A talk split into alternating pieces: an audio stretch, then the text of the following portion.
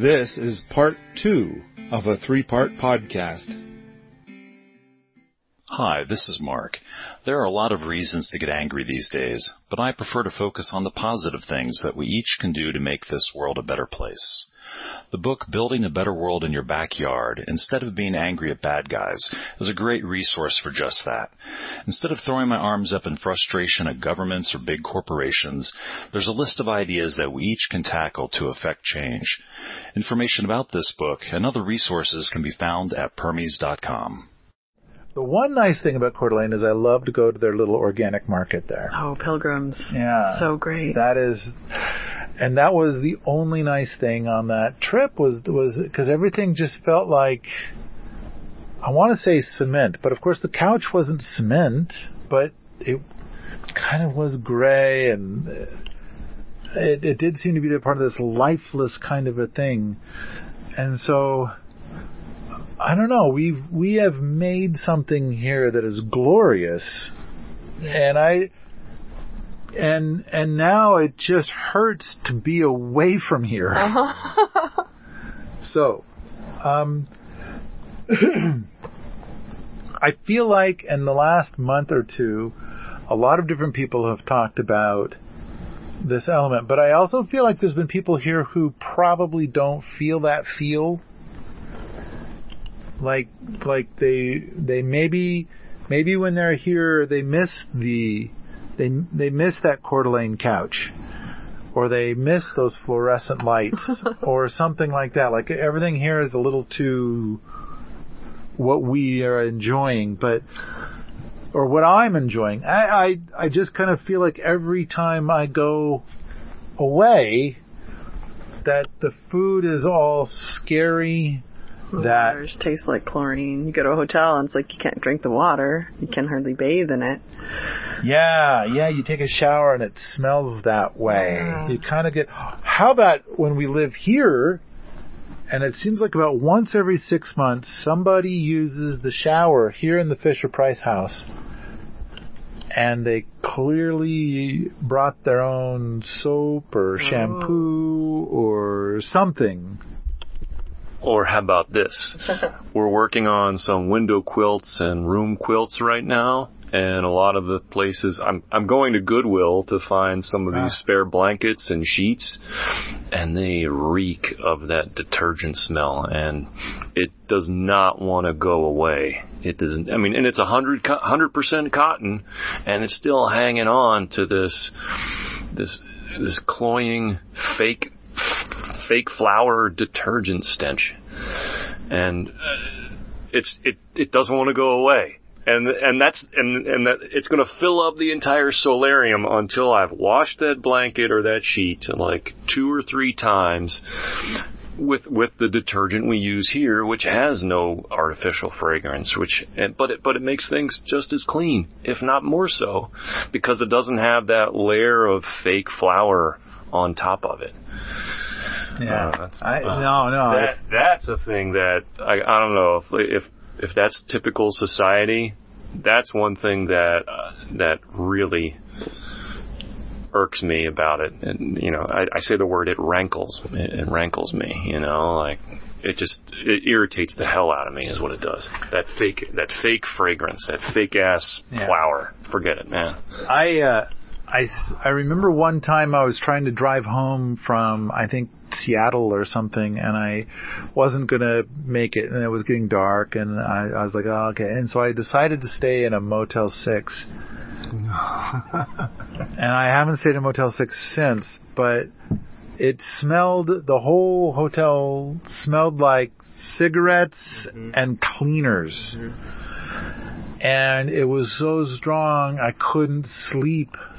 And um and then yeah, the pillow itself is like somehow treated with some sort of floral cleaner. Maybe they're trying to hide the cigarette smell or something. But um oh, it was just so disgusting. So, It feels super toxic. Like when I have that stuff. I used to shop at the Goodwill, but I can't anymore because the ladies' clothes just reek of perfume, and it co- takes many, many washes, and I don't even want it near me. It's like whatever they use, I, I- it's like it, it's chemicals. Okay. So part one of of this podcast was to kind of talk about the stuff where it's like there's the the the not here versus the here, and it and I think it's taken a long time to build this to what it is, and now it's. Uh, it, it, it's. I'm going. I'm going to say that by my standards, it's so good here.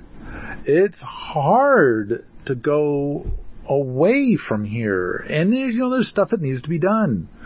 And you know, all their speaking gigs to go to. And uh, you know, and it's like that's how we change things. That's how we make a difference. Is we we take risks and go on these trips and stuff. And it's like I got so much more to say about that, but but it's like uh okay. Now the the next thing.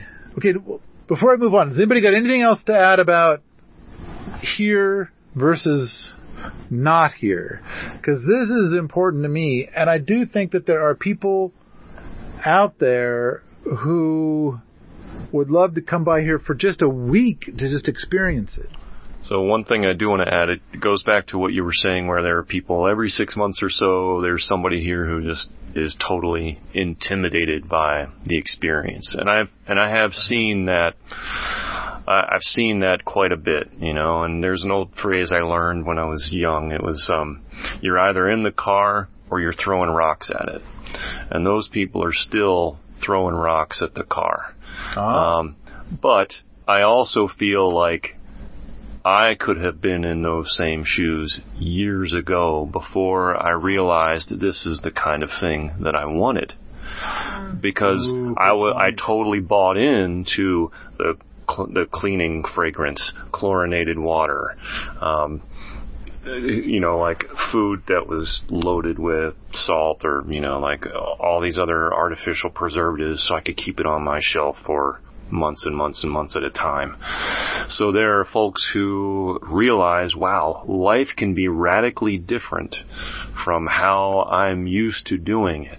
How am I going to deal with this now that my whole now that now that my my worldview, my view of what life itself ought to be, is being challenged right now, and a lot of people realize, you know, they, they experience that, and they can completely embrace it.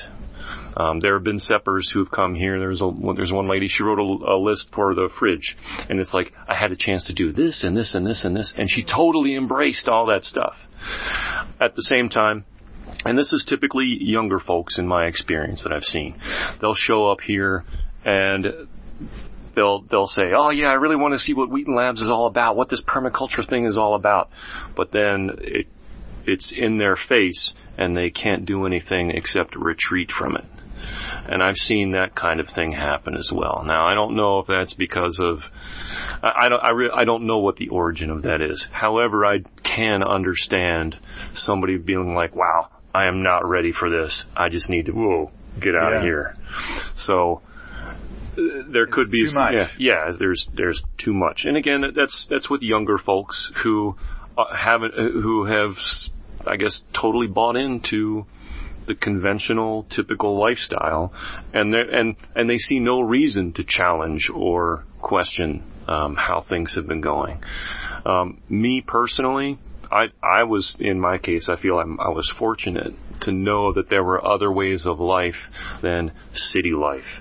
You know, it's not about um, it's it's it, you know like a civilized life or a fruitful life that you can thrive in is not just moving to the city and doing city things.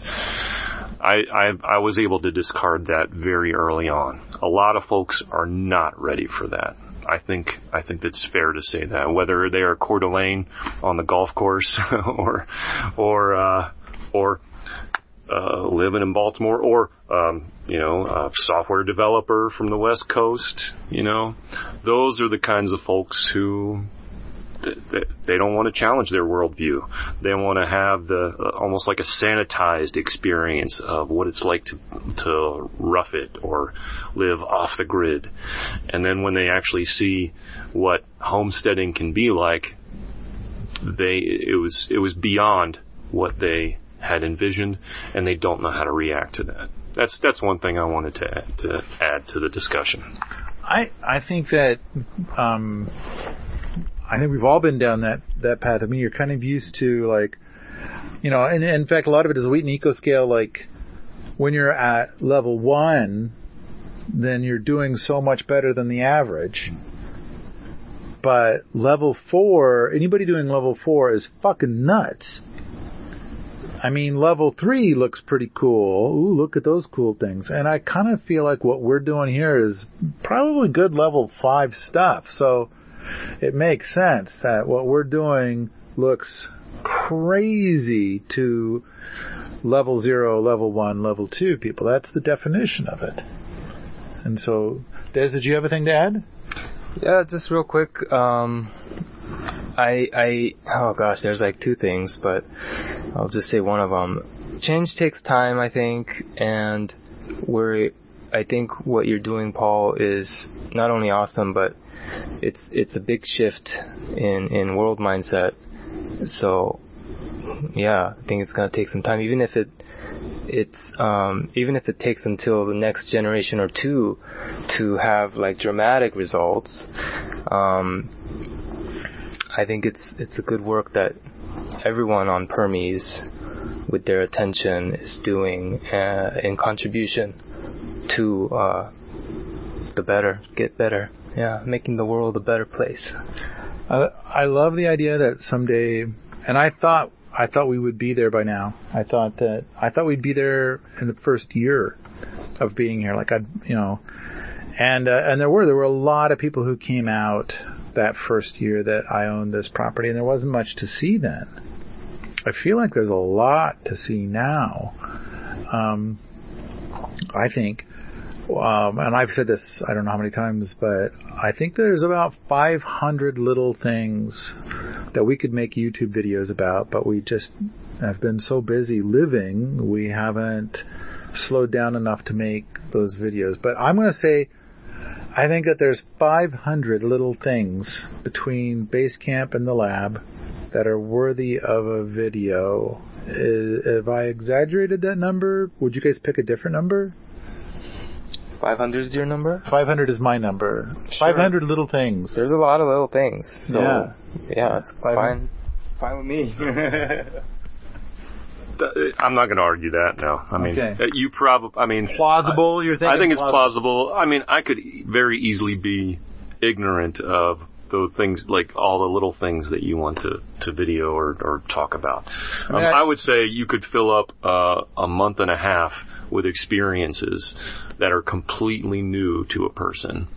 Every Um, uh, yeah, every single day. You know, month and a half easy before you even start repeating yourself. That's that's what I that, would- that's what I would say. Yeah. Samantha? Um, yeah, there's tons of things here I don't even know about. It'll probably be on that list. Keep finding things. Uh-huh. Yeah. Yeah. I'm always surprised at the the sweet little things that I see around, like little like uh, the dry stack um, pavilion that you've got right outside your office, and all the little little houses have uh, stone w- steps to go into them. You can step up on a stone platform. It's really neat. Dry stack. Dry stack. We love dry stack here. Yeah. I think that's the big thing with the moon gate that we have, which isn't. There might be a gate for cats right now. It's, it's like a what is it? Uh, it's a two feet in diameter moon gate. Um, and the idea was we are going to build that so we could build a big one, build a six and a half foot moon gate. But but I think uh, the cool thing about building that moon gate is to prove the effect, the efficacy Yeah. of dry stack. And um, and then a lot of people are like, "What's wrong with cement?" And I think I've covered that in many podcasts before. And so here we are building beautiful things with just rocks, just stacked rocks.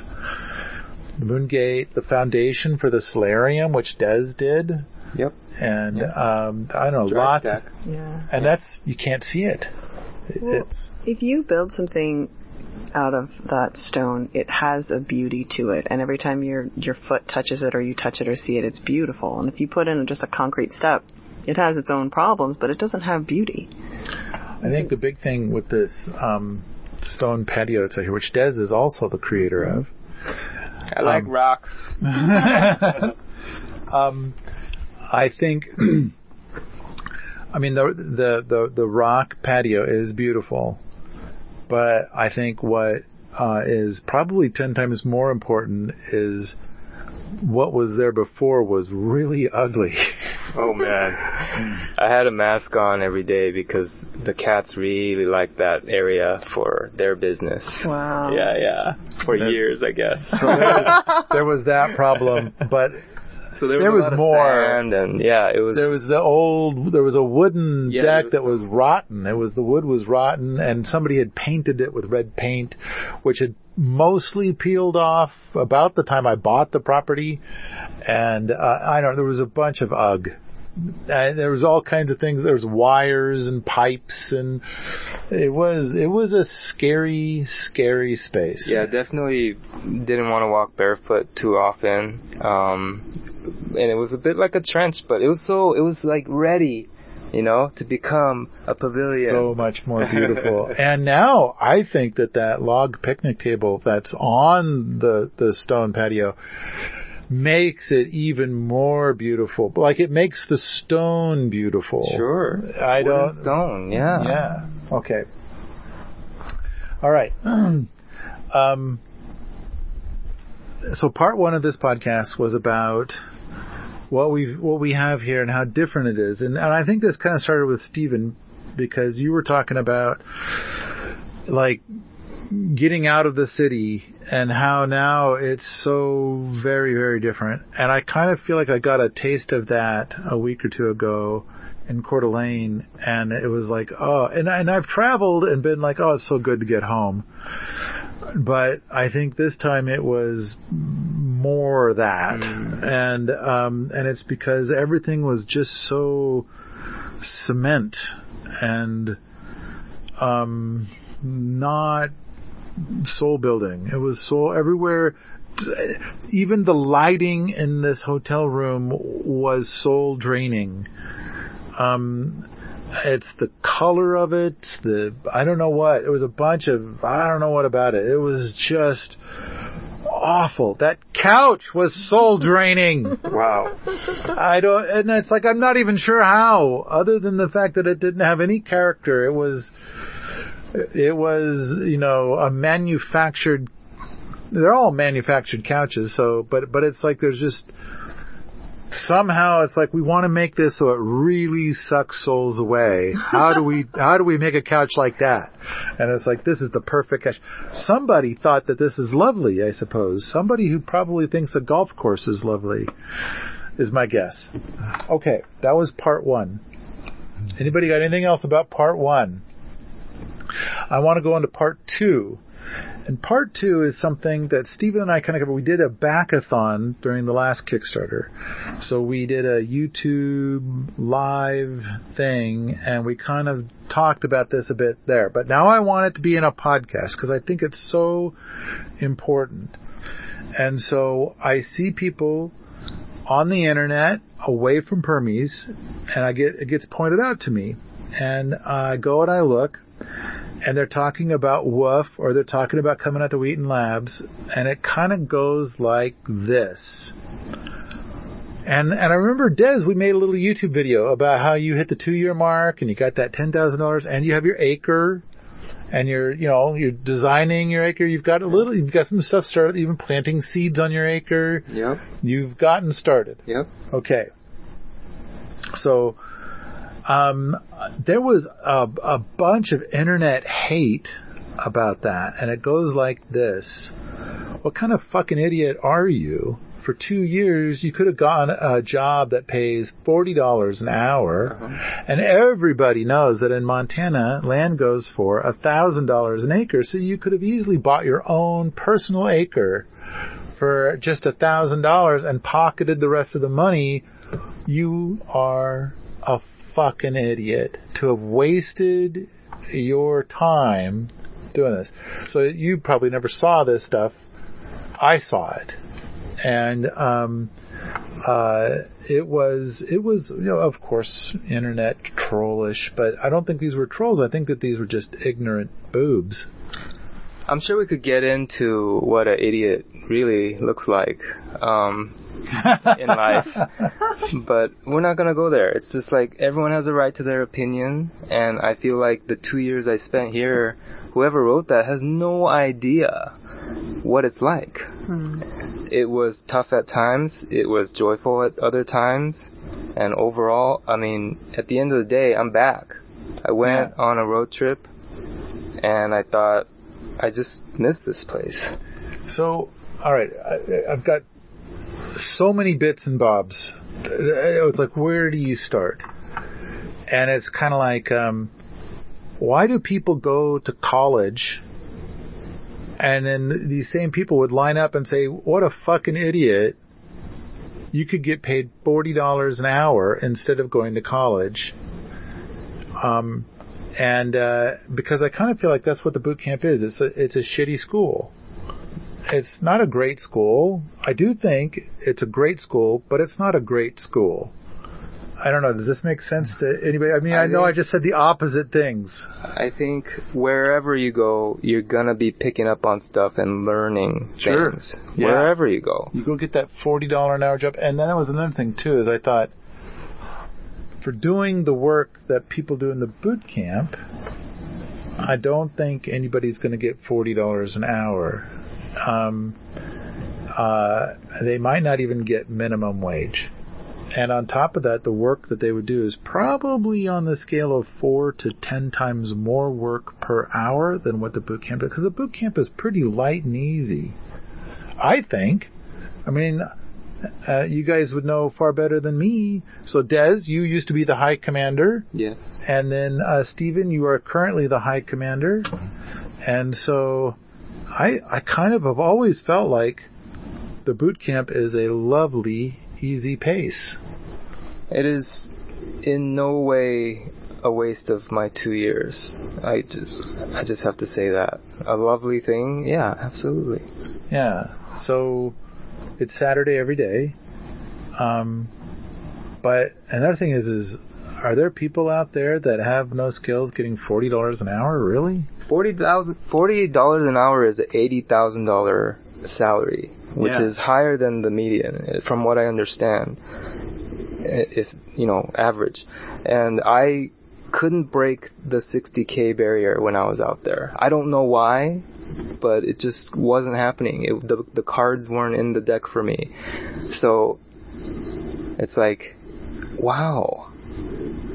People think it was dumb, but it's like, well, I don't know. It wasn't dumb for me. It was kind of the smartest thing I could have done because, well, again, I'm here. I'm so happy every day. It's like, what else do you want? Do you want money or do you want to be happy every day? I, I kind of think that people who have a worky job, most people who have a worky job, they end up living hand to mouth. That's and what here, I was doing. Yeah. here, all of your needs are covered, and then you get extra money with the BRK funds or with the video stuff. And Steven's waving his hand, and it's funny to like not let him have the microphone just yet. But okay, all right, fine. Well, uh, one thing I'd, I'd like to mention is that uh, if you have a conventional worky job, like you're saying in the normal world, then you're doing the same thing every day. I mean, people would say, "Oh, I'm doing something different every day," but they're bullshitting you. Yeah. And everybody out there listening who's working a normie job hears that and they'll say, "Yeah, he's he's right. I'm bullshitting everybody by saying every day's different. Every day's fresh and new." Here, I am um, out in a garden. Later that day, I'm chopping down trees, peeling logs. I am drilling through masonry. I'm working with cob. And I see the fruits of my labor. It's not just, you know, rearranging the deck chairs. You know, it is tangible, physical uh, results from me putting in my work. And that is what's different every day. You are building every day from what came before. That that day's work is, you know, you see the results of it um, instantly. You know, and another great thing is that if it's the growing season, then you're going to see the plants growing. You're going to see the land changing, uh, and those are the things that are changing over time. and then you were feeding yourself with the food that you were growing. Uh, you were living in the buildings that you are building.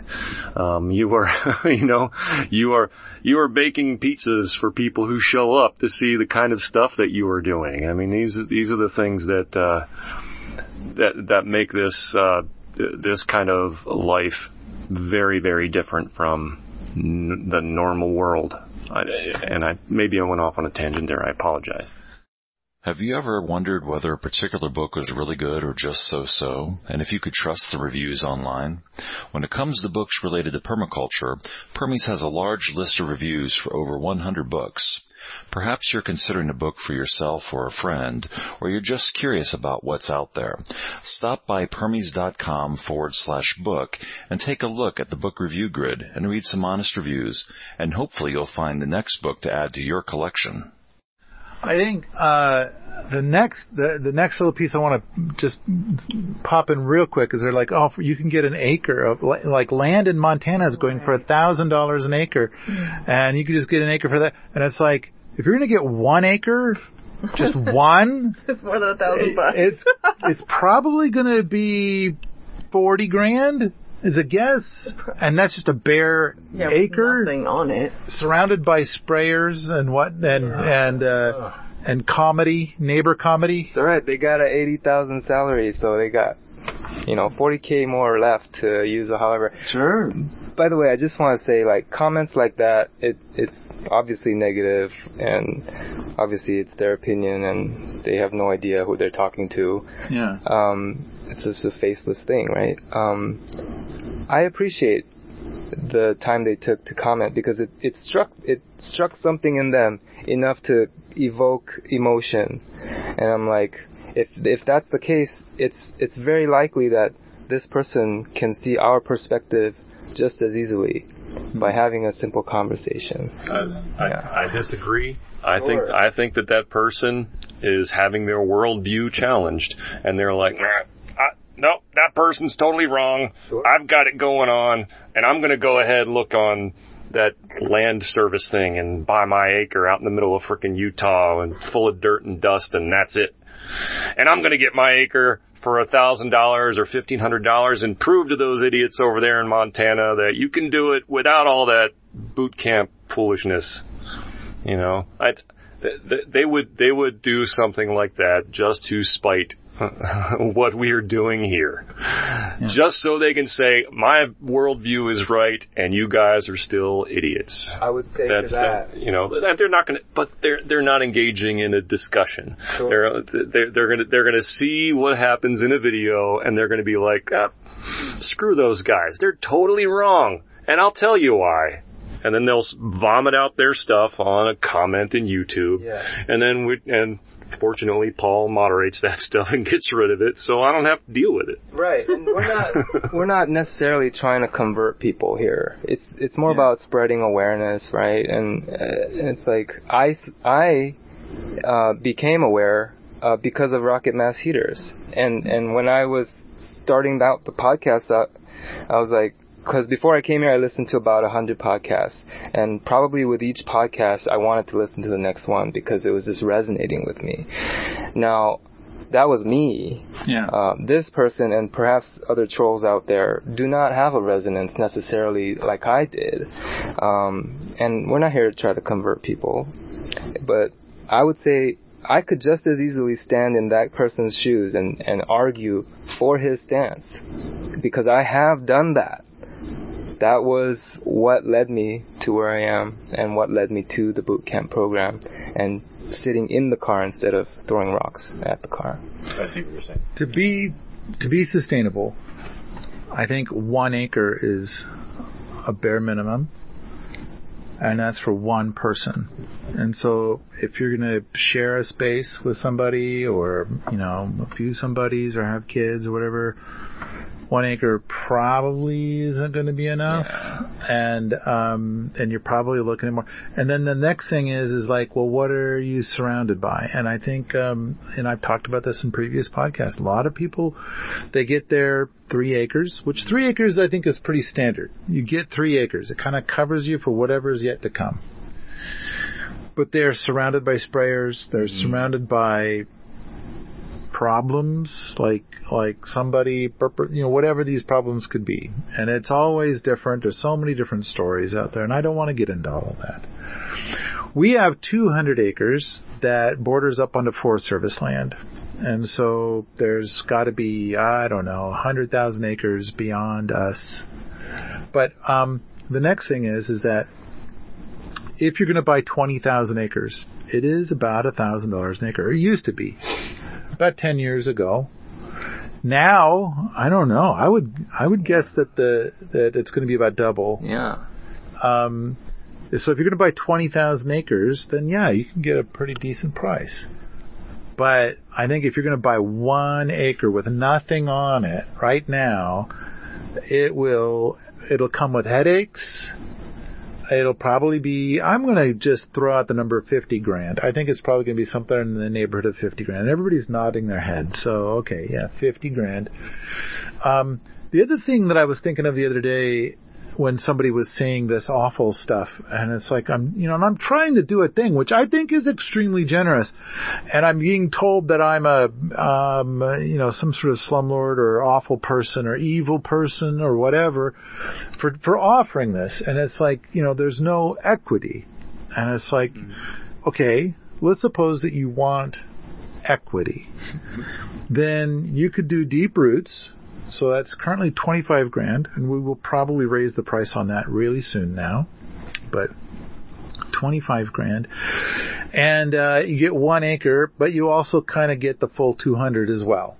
You know, so so it's kind of like if you were going to raise cattle, and you're going to have five cattle, minimum of 80 acres, unless you're going to buy hay. And then is that hay organic? You start getting in a bunch of stuff. Whereas if you've got 80 acres, preferably 200, you can have five head of cattle. And so it's like, okay, if you're, if you're eating beef, you know, this might be an important angle on all of this to consider. But here, you have one acre and you can expand it later if you want. If your needs change, that's cool. But, um, but you kind of have one and you kind of have 200. And so, um, uh, but it's like, you're right, you're renting it. You could be booted off at any time, but you want equity. And somebody said, you know, for when you get to be 80 years old and you can no longer take care of it, you need to be able to have a situation that you can, you know, transition into and you liquidate your equity in order to get that. And I kind of feel like, all right, let's say you got an acre on Wheaton Labs for 25,000 instead of 50,000 for a, for a flat acre somewhere else. Um, then you can take that $25,000 difference and I don't know, invest it, save it, put it in Bitcoin, I don't know. And then by the time that you need to make that transition, shouldn't it be dramatically larger? And then that is your equity. And um, I mean, it seems like some simple math to me. It seems ridiculously simple. It's it's just different, you know. Yeah. We're not. Yeah, it's just different. So, um, if you buy your own property, which is cool, do it. You know, um, great. And then, of course, now you got to deal with instead of dealing with the likes of me, you have to you have to deal with the government, mm-hmm. your neighbors, stuff like that. Now, I kind of feel like what's part of makes our spot really sweet is we are a long ways away from people who are using a lot of pesticides and herbicides and stuff like that. So your bees, your honeybees, are making their honey mostly with what's growing on your organic land or my organic land. And um, I could go on and on and on about the values that we're trying to grow here, but that's a whereas you know if you've got one acre and you're surrounded by sprayers, your bees are are that's not that's not organic. And then it's like if you've got any, if you, what you got chickens, you got hogs, you got cattle. Uh, where where is that feed coming from? What is the quality of that feed? Um, So when you start traveling down Permaculture Road, but plus the other thing is, is that I imagined that within the first year of buying this property, and here we are 10 years into it, I imagined that within the first year there'd be 30 people living on the lab. And each one would have a whole different kind of gardening or something. Some of them might not garden at all because they're more like natural builders. Um, and then there might be many different flavors of gardens and people would swap this for that and things of that nature. But, um, uh, you know, that was me and my fantasy land in my head, I suppose. So, the key is, is that I kind of feel like $40 an hour is bullshit. No one's, I don't, I think if, if you can get 40, then just by all means do it. Save up your pennies and then one day go out and buy a $5 million property. That's that would have been my plan if I was making that much money. Yeah. Yeah. Yeah. And then, and then there you go. You know, do, do that. Now you'll, you'll be out there by yourself, which is what I did on Mount Spokane. And after I bought the property, I started making all kinds of discoveries that made me think like, oh, what have I done? And, um, so, I of course left that property and now I have this one, which I think is a massive step up. But um, I think you know, by all means, go and do that, and then sell the property later, you know, or whatever if you need to. But um, there's there's a lot of hardship down the road, and then you're you're on the property by yourself. Now you think I'm going to build a community. Well, that's exactly what I thought I was doing here, and I got it. I have a bit of a community, um, but it's not as robust as I thought it would be, and and I'm I'm kind of thinking like a lot of people think about that, and then they end up never growing in that way unless they get people who are like, uh, and we've all heard of this, we've all seen it personally as well, I'm sure. I'll come onto your property. I'll be such an amazing gardener. I'm all about gardening, and um, and then they get there, they trash the place, and they're all about getting stoned all day, and then they want to sue you because the doorknob jiggles, and they can't fix it themselves, and then you know they they haven't paid any rent in four months or you know whatever is the thing. Maybe you're letting them stay there for free and it's like because they were going to garden and they never gardened. So in a way they didn't pay their rent. But you know what a mess. I hope people buy land and then start communities. But I kind of feel like uh, this is one of the biggest things why I had to leave Mount Spokane is I realized for all the things I wanted to do, it would require community. I needed 12 people that were as bonkers about permaculture as I am. And I felt like once I bought this land, I would be flooded with people like me who want to do all this stuff.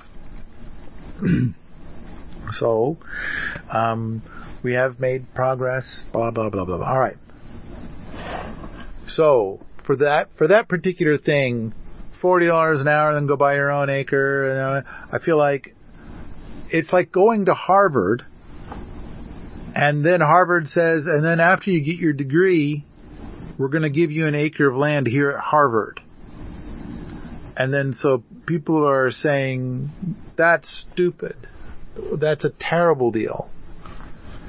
And um, I, anyway, all right. I I feel like the deal that is on the table, which you Dez have cashed in on, and Steven, you're like three quarters of the way there, and Fred cashed in on it. Um, I feel like I feel like, and I'm very biased in this feeling, I feel like I have been brutally generous. And um, and when these people say these things, well, it hurts my feelings. I feel like I've been very generous, and I've been told that I'm some sort of monster. Mm. And it's kind of like uh, I don't think I've robbed anybody. Uh, oh, I have. I think I've mentioned this to you time and time again. I think that the deal here is exceptionally generous, especially when you welcome almost anybody in whether or not they have any skills whatsoever, whether or not they have any future plans. You, you don't you don't necessarily vet anybody. You know, you let them figure out if they're a good fit for the community, and if they are, then yeah, they'll stick around. Or, you know, but that person might also have aspirations to to move on after their X amount of time here, you know, whether it's, you know, a couple months or six months or even the two year mark. They're, they're off and doing their own thing. You are providing a roof over their head. you, you know, they eat the food that you have on your shelves, uh, in exchange for, hey, we're trying to make a community here. All I'm asking is that you earn your beans. And, uh, I cannot imagine a place like that anywhere else that provides you with such a soft landing. You know, no job interview, if you want to call it that. No, no like roommate interview, and none of that stuff was part of me showing up here. It's just like, okay, all right, uh, let's coordinate. Okay, you're gonna stay in uh, Love Shack for a month. All right, come on over. That's all I had to do. Part with the coin. Yeah, well, there was that. Yeah, that was. Well, the and you had to find out that we exist. yes, And it's like, uh, and and any other place that exists uh, like this does not have that same kind of arrangement where you can try out being part of the community um, you know it, for as long as you like. I mean there are seppers who have been here over a year. Yeah. so it's like uh, and they're still trying it out. Maybe they're going to move on. Who knows? Maybe they're going to be here into perpetuity. I, who who can say? Right. but but People who say they're going to be here forever tend to be not here forever, and people who say that they're here for a week tend to be here forever. for quite some time Dad said he, on the day he showed up, he was here forever. He's still here. It's years, th- three years or something like that. It's been quite a while. So, um, and Fred showed up for just a couple weeks, and Fred's been here for what, eight years. Yeah. Yeah. Uh, the, the, the, I guess the point I'm trying to make is that for somebody who is trying to make that transition from the typical lifestyle, you know, me, I was, you could call me a city boy if you want. Fine. Go right ahead. You know, uh, but I, uh, ended up coming out here. I had a clear idea of what I wanted to accomplish, and I feel like I am moving forward in that space. And I would not have been able to do that pretty much anywhere else. And as realistically and as approachably as I have here at Wheaton Labs. So I'm one of those people who was tired of, you know, I guess typical civilized life. And I realized that there is another way, and that's what I want to attempt. And so that's why I came here, and that's exactly what I've been able to experience, is seeing what life can be like outside of that typical civilized, conventional lifestyle that, you know, is at Coeur d'Alene or Baltimore or somewhere else. I didn't want that anymore. And now I've found, you know, for good or ill, now I've found that another way is possible. And, uh, and I feel like I've been able to thrive in this because that's what I was looking for. It's because I, because I was like, I want something different and that's why I'm here. I didn't want to have preconceived notions like reinforced or whatever. I wanted to have that new experience and be able to adapt and adjust to a new way of life. Uh, that's what you've given me the opportunity to do. And again, a very soft landing uh, for for that kind of experience. I've I've always kind of thought that the the demand for this, or not demand's not the word, the desire to to do what we're all doing, what the four of us are doing, is oh I don't know about a hundred a hundred thousand times bigger than what we see. I'm a little surprised at how few people, you know, relatively, because I thought, think about how many people hate their jobs. yeah, and they feel trapped in that job. They feel like there's no other way to live, so I'm forced to do this shit. I And that's exactly how people wake up every single day and they think that. They're like, oh, I hate my life because I have to do this and I have bills to pay so I have to do this. And, oh, I gotta do, I, hate gotta. I gotta have a house or I've gotta, yeah, I gotta suck up to the boss or I've gotta, you know, and, I, sit and traffic. yeah, you know, like deal with cars, deal with smelling pollution, deal with shitty neighbors who can't like keep their yard clean or whatever, you know? Yeah. Or like they can't stay away from the bottle or they, you know, they're like stinking up my backyard whenever I want to go outside and catch a breath of fresh air, like. Yeah. and, and again, this is me like talking about the city again, and I, and I don't mean to do that, but that's what people feel like is the only way to live, and that's I guess that's my point, is that that's the only thing they know, or the only thing they think is possible, and that's why they they they basically just just suck it up and deal with it, and they're like, you know, I'm not even going to try to do something different. Uh, because there is no other way.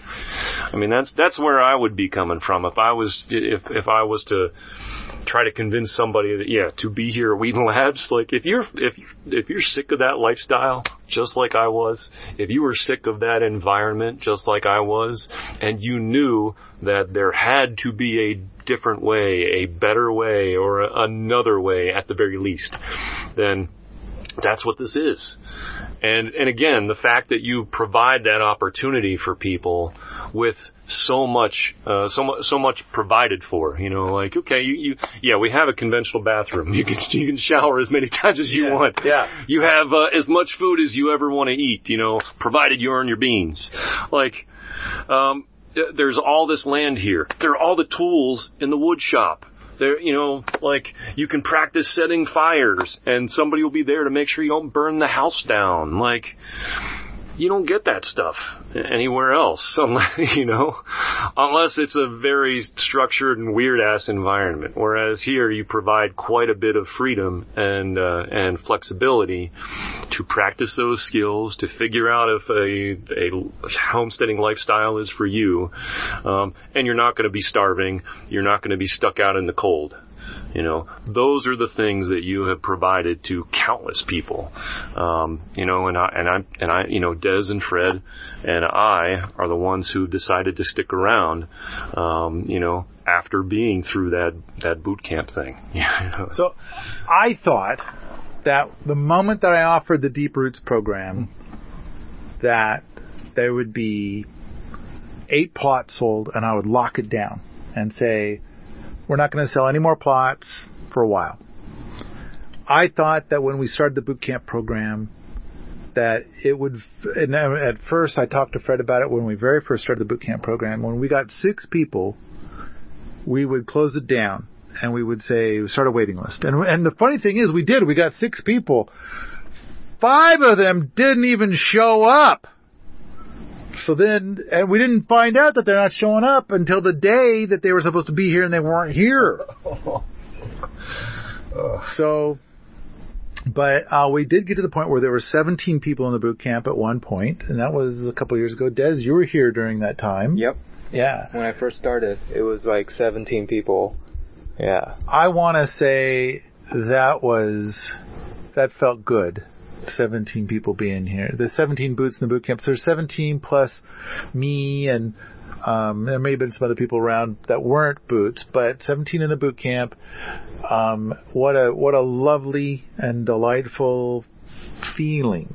It, I would say it added a lot of variety to the community dynamic, and which in a good way. Um, I guess sometimes in a little bit stressful way too. But every community comes with that, I think. Yeah. Um, and uh, yeah, there was always hands to help. So I thought that was really cool. Yeah, 17 people. I thought the boot camp would become full and then we would have a waiting list.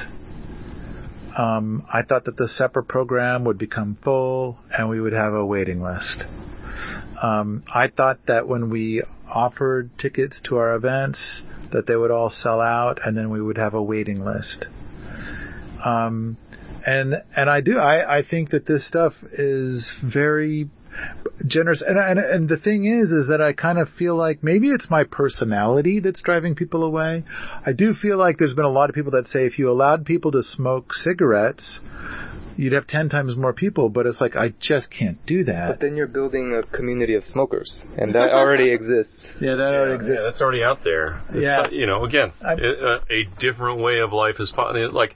I had I had a lady who's a very close friend of mine, and up until very recently, and she was like, uh, you know, and she and I would be gardening in the backyard. She and I would be, you know, like taking care of cats at, at the house, and she said to me, "Oh, I'd be out there with you right now, but I need to smoke pot."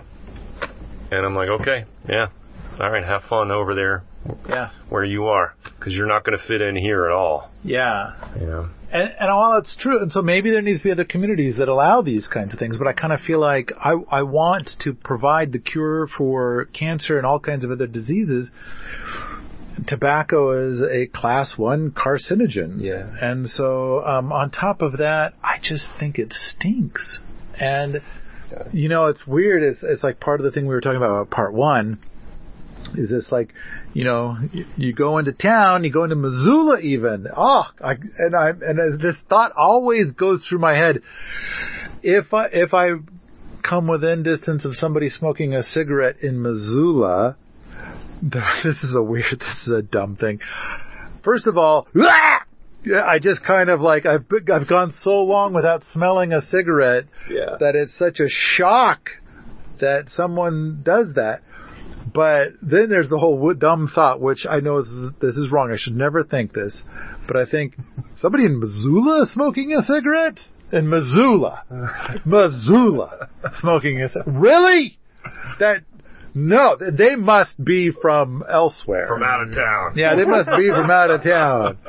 And so, uh, all right.